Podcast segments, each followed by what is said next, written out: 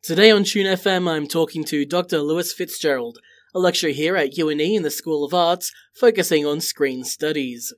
He's worked extensively in film, television, and theatre, and has been nominated for awards as both an actor and a director. Now, we're talking to Lewis today because of his experience in the screen media industry. As I'm sure some of you may be aware, there is an ongoing strike in America concerning writers and actors. SAG AFTRA and WGA members are striking for a variety of reasons, including the need for a livable wage with inflation, contracts that reflect modern business models, protection from abusive uses of AI, sensible rules for self taped auditions, and necessary funding for health, pension, and retirement plans. Today, though, we're talking more broadly about the screen media industry and how it works in Australia.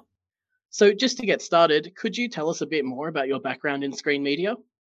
Hi, Ash, and uh, thanks for having me. I went to NIDA back in the pre Jurassic period, and uh, after graduating, was fortunate to to work uh, early in an Australian feature film. My first film was with Bruce Beresford on his feature uh, Breaker Morant, and so my my sort of journey in film began there.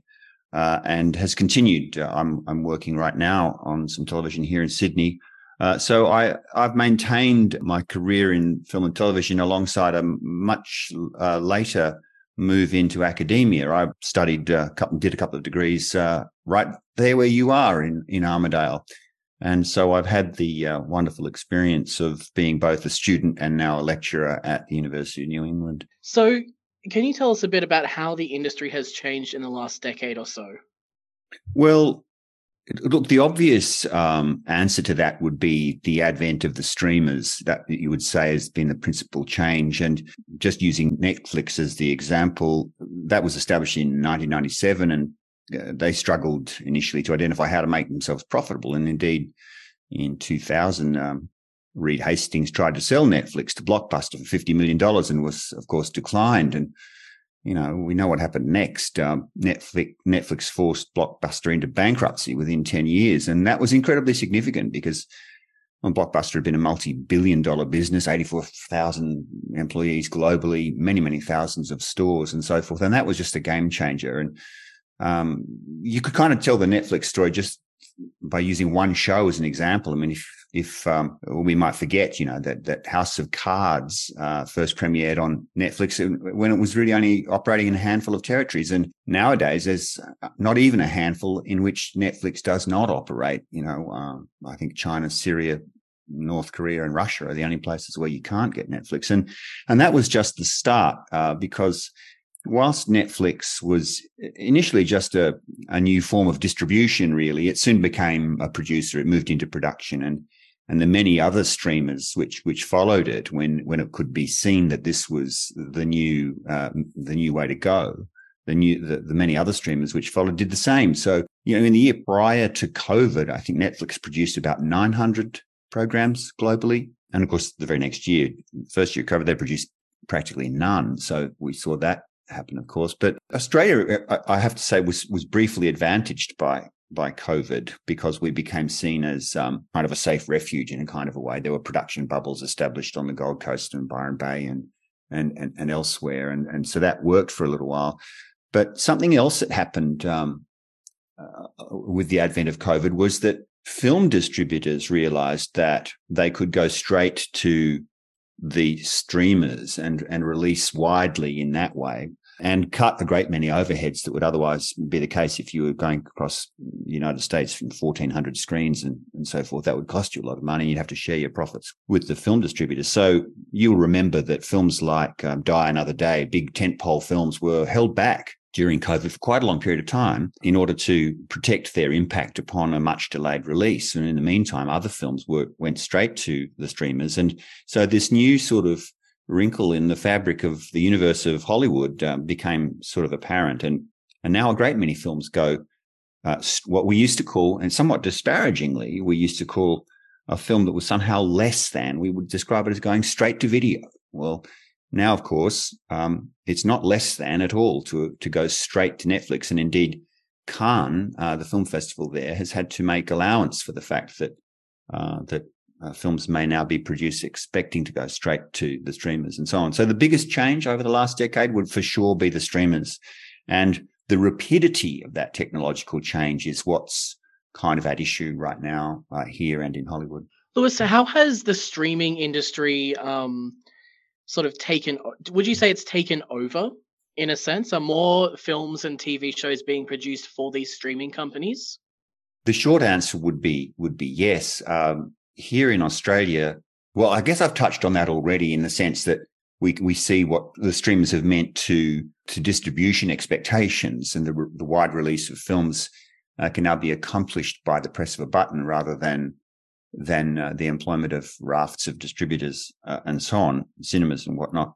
Um, so there's there's that issue. But as for the other ways in which they impact production, the thing would would be that they, as a as an emerging technology, as an emerging means of delivery, I should say, they post date legislation which protected uh, domestic production in in Australia and in of course other countries, and so we see that um, uh, Netflix and others um, can come to Australia and first of all reap substantial profits by running their business in Australia whilst paying minimal tax.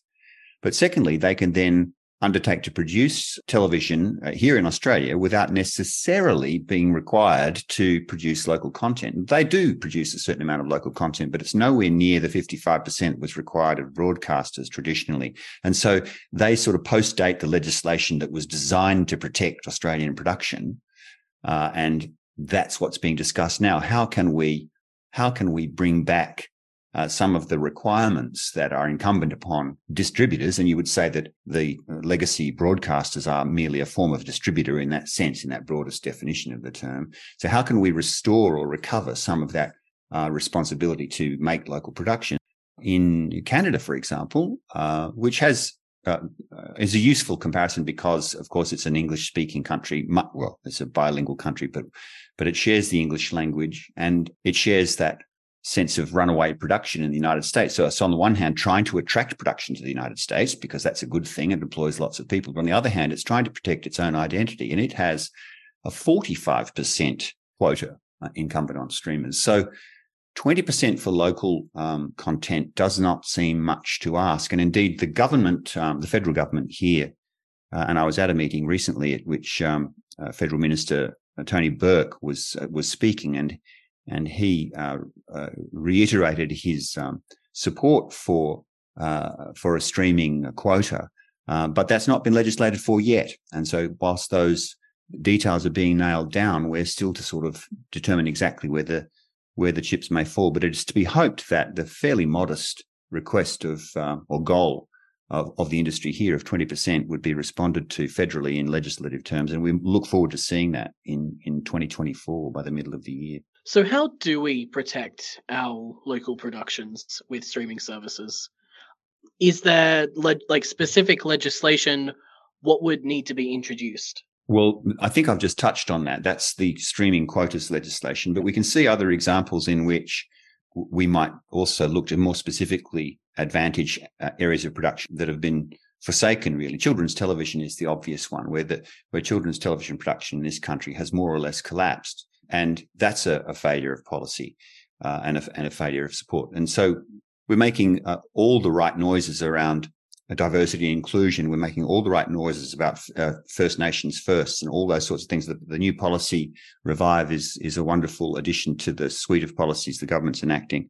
But the things that still fall through the cracks that could be uh, done uh, a good deal for would be children's television, which is a, a unit of study no longer even taught at the University of New England partly as a consequence of of um, the collapse in local production, which had been its emphasis.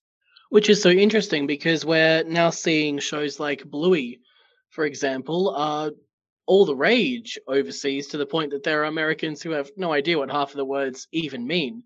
You do get uh, the tremendous successes, and that's to every, the, the, great credit of of the producers of that fine piece of programming. But um, uh, we're talking about uh, an outlier there uh, and uh, it, it's not in it's not subsequently sort of begetting a whole lot more production of that nature. It's a it's a, a I hesitate to say a one off. It's a tremendously successful one off, but it doesn't represent an overall increase in the in the total amount of production and that's something that I think uh, we should be trying to protect just as surely as we're protecting uh, our entitlement to make uh, adult forms of programming, be they drama or documentary, because what we're talking about there as Australian stories as as being specific and and relevant to Australian audiences, and um, that's the type of um, uh, cultural identity uh, aspect of the argument that can't be forgotten. And that's the principal reason for having quotas is that Australians do enjoy Australian stories and want to hear uh, of uh, and see themselves represented on the screens. Uh, and so um, it's not just uh, jobs and economic consequences, but it's uh, social and cultural values as well. So those are some of the current challenges that we're facing. But why is it so crucial that we address those challenges now? Well, in the United States, the uh, strike action uh, by the WGA and SAG-AFTRA has uh, sort of crystallized uh, a, a, a, discussion around the notion of residuals. Um, residuals are a form of royalty payment that flow from production um, after uh, an initial payment of wages uh, has been made, much like a, a recording artist um, releases a song and and benefits from the the collection from the various radio stations on which it plays and so forth across the the lifetime of that that popular song. So those collecting agencies uh, that are as as was the case in the example of uh, the uh, streaming the the quota system being sort of outmoded and outdated with the advent of streaming, so too uh, is the residuals collection. So there's no residuals paid by streamers, uh, and that means that uh, a, a, a, source of income that actors, writers, directors have relied upon. Uh, and has and has often been argued compensates them for their relatively low wages is now lost to them. And that's uh, um, something that uh, the unions in the United States are fighting for quite rightly. And um, whilst it's sometimes difficult to sort of uh, come to grips with the idea that uh, very well remunerated major stars are appearing to uh, hold out their hands for more money, their, their argument is not for themselves. Indeed, Many of them in the recent days have contributed a million dollars each to a fighting fund to alleviate some of the distress the strike actions are causing or is causing on on lower paid workers in the film industry there.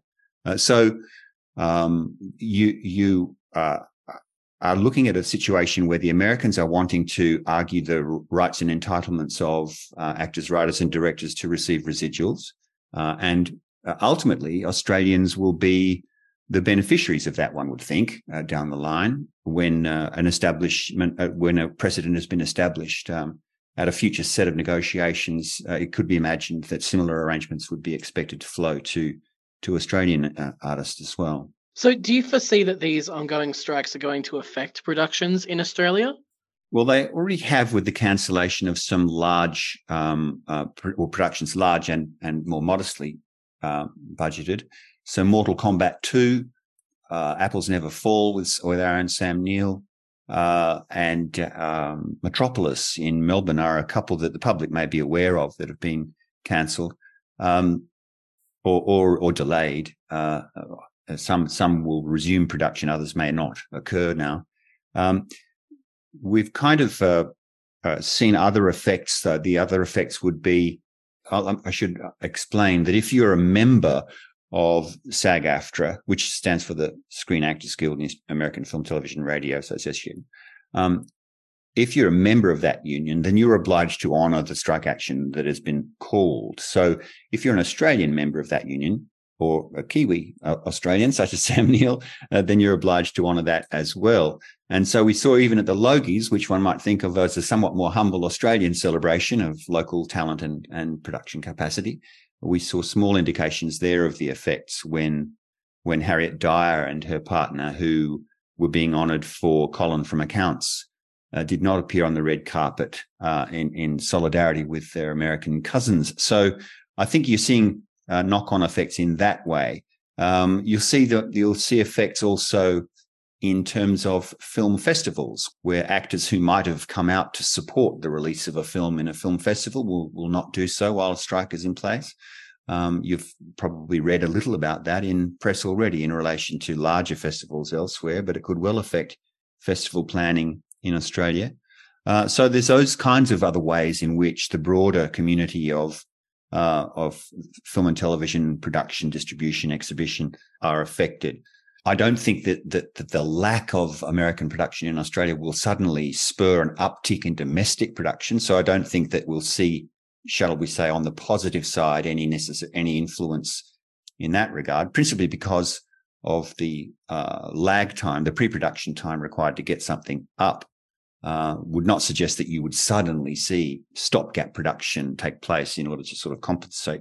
But I, I don't think that the, the, the strike will last forever either, because the Californian economy, which I think is the fourth largest economy in the world still, um, is said to have been bulletproofed over the years by three industries: aerospace, um, IT, and and Hollywood. And Hollywood is a major, major part of the health of the of the Californian economy. Nobody can afford for the strike to last forever, um, and uh, it will have an outcome. And I, I'm confident that it will have an outcome that will see some redress of the, the problems around uh, around uh, remuneration for residuals, uh, that being a principal one. And the second one, of course, being AI, which is difficult to know, but where, where AI might lead us. But the implications and the reason I made that little brief history on, on Netflix is because we saw how quickly Netflix absolutely disrupted uh, the global uh, apple cart of of um, both distribution and production. It's it's now the blockbuster is now a dinosaur of the past, and and we can and, and as a multi-billion dollar company overturned. So you can sort of see how well if that can happen in our recent memories, then it can happen again in in in the next ten years span because it's only been that long ago. So I think AI has the potential to be equally as disruptive. And that's why there's an urgency around discussions now before AI assumes many of the creative roles that we've always believed to be our, our own. And so there's a, there's a sense that in pursuit of uh, profit, we might forfeit some of our entitlement to our own creative processes to those which expedite those processes. And there's never been, there's never been an invention, a technological invention that has aided the actor. For example, if I can speak with my actor's hat on momentarily, there's never been an, an invention that has aided the actor since the advent of sound. The, every every um, increase in uh, uh, technological cap- capability within the film and television production sector has ultimately been about the, the speed and the efficiency with which productions may occur. They haven't been about creating more rehearsal time in order to get better and better performances, for example. So yes, the AI is the second plank of of discussions in the United States, and we should watch that most closely and and we're in that conversation even here on the university campus in ways in which ChatGPT is affecting the creative outputs of, of students. And I want to just remark here that, that academic writing is, is a creative act. And uh, it's important to remember that and to take the opportunity to seize your own uh, creative uh, opportunities uh, and indeed, the other night at this meeting with uh, the Federal Arts Minister, Tony Burke, he said not only is academic writing a, a, creative act, but writing to your MP, he said, is a creative act. And he encouraged people to do that to make the case uh, for interventions by government in the ways that they felt they needed to. So I pass that on uh, mm. because it is a tremendous uh, invitation there to um, to assert the the direction of Australian film and television and wider cultural industries uh, as as the uh, advent of AI looms. Do you think that it's an issue that the federal and state governments are taking seriously? For arts and culture in Australia? Oh, I think yes. I think I think it needs to be articulated to them, though. Uh, government um, does not pretend uh, to have all of the expertise. They look to uh, industry, uh, and whatever industry that may be, they look to industry uh, for guidance, for for uh, deeper understandings, for robust research into possible outcomes. They look to their their electorate. They look to their um, voting public to guide them, and and it's not enough that we abdicate responsibility for outcomes to the legislators. We have to put our hands up and uh, guide those legislators by presenting uh, our own our own um, uh, cases for intervention in in the ways in which we feel uh, may both protect uh, our industries and allow the necessary profits from them to to flow in the ways that we measure profit in this, this country, in, in a social, economic, cultural terms in which we measure profit. Uh, we've recently had a well-being budget and, and so on. And so we're starting to recognize that the cultural outputs of a, of a country are vitally important. And, and uh, legislators can only respond um, in a timely way if they are alerted quickly and promptly to threats as they may emerge. And I want to say this that that when we talk about a resource-rich country like Australia, we must not forget that storytelling, stories, are an inexhaustible resource, and uh, the uh, and and and they are imagined by the most diverse uh, community of peoples uh, that that that live with us in this country. I mean, there's not one voice here; there are a great, great many, and that inexhaustible resource of story can can drive tremendous profit. Um, and so it, the creative sector uh, which has long been sort of not well understood, uh, is actually a source of tremendous uh, bottom line advantage uh, in those various measures that I mentioned. And uh, it's, it's, perhaps better understood in the life of this government than in the past, when, for example, the JobKeeper supplement, which, um, as as was remarked just the other evening in that meeting, if a if a if an approach had been invented to try and um, disadvantage working artists, it could not have been better than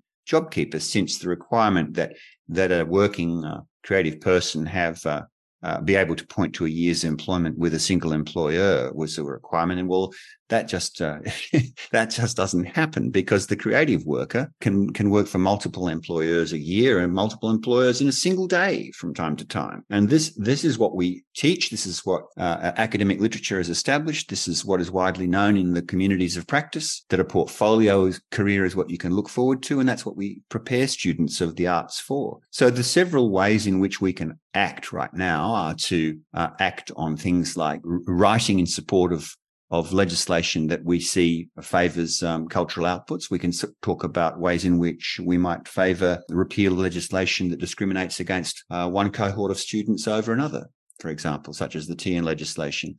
Uh, which uh, which um, affected the cost of degrees for certain students in certain disciplines. So there are lots of ways in which, by being creative yourselves and by choosing to write about the things that concern you, the things that you learn about and understand and are expert in. Governments want that information. They want to hear from their community, their their constituencies, and they want to create the policies and frameworks that the, the public wants. Thanks, Lewis. So, just as a final follow up, you know, we've seen that members, Australian members of SAG AFTRA and the WGA, have shown solidarity by not promoting films or productions they've worked on. Do you think that it's likely that Australian screen unions will go on strike as well? Or is it not affecting us to that extent here? I don't think that will occur. I think, uh, as you've pointed out, Ash, the individual members who have duplicate memberships, as as many do, working on both sides of one ocean or another, um, those members will respect the call for action from SAG AFTRA or from the WGA. But uh, industrially, we are not, the Writers Guild here or the MEAA here are not uh, presently engaged in negotiations around these sorts of matters. So there is a sense I would think of keeping one's powder dry here. I don't think that there'll be uh, industrial action of that of that kind. But I'll say that everybody here is watching with interest and stands in support of the action because uh, ultimately it will advantage those who work in environments in which residuals can and should be paid. And so whilst we've seen contractions in overseas production, that will pass. Production will return at some point in the future and negotiations around Australian um, residual rights should flow as a natural conversation at a point to be fixed. Thanks, Lewis. I just have one final question. So, as someone who has an extensive background in the screen industry, what are your hopes for the future of screen media in Australia? Well, I hope that it continues to be as inclusive and diverse as it is shaping up to be. And I hope that, um, because there are voices we're now beginning to hear that we haven't heard enough from, and that's devoutly to be wished. I also hope that we continue to enjoy the support of governments, and I mean that at all levels. There are three levels of government in this country, and there's ways in which each le- level of government can support uh, the creative industries more broadly and screen and uh, television, film and television production in particular. But it's hard to know uh, what to hope for. What I would hope for is robust Australian storytelling on what screens and by what means those stories are delivered. Um, that's a crystal ball I haven't got. Uh, but I, I, uh, for as long as we have television screens, I'm here foreshadowing, uh, I don't know, uh, wraparound glasses and uh, micro dosing of LSD or something whilst we're all watching uh, something, uh, you know, that's perhaps an implant. None of it's too far fetched. Science fiction gives us the right to imagine anything. But I would want to just see a place for robust Australian storytelling across a range of disciplines documentary, drama, kids TV, uh, and that those rights be protected and, uh, and future generations continue to have those benefits. Thank you so much. And thank you for coming on to talk to us today. It's been really enlightening and it's great to have a perspective from someone who actually works in the industry and has that experience. My pleasure, Ash. Thanks very much for having me. This interview was produced by Tune FM at the University of New England in Armidale, New South Wales on Anaiwan lands. To hear more, tune in live at 106.9 Tune FM or check out our website, tunefm.net. You're listening, as always, to 106.9 Tune FM, the home of UNE's student powered radio.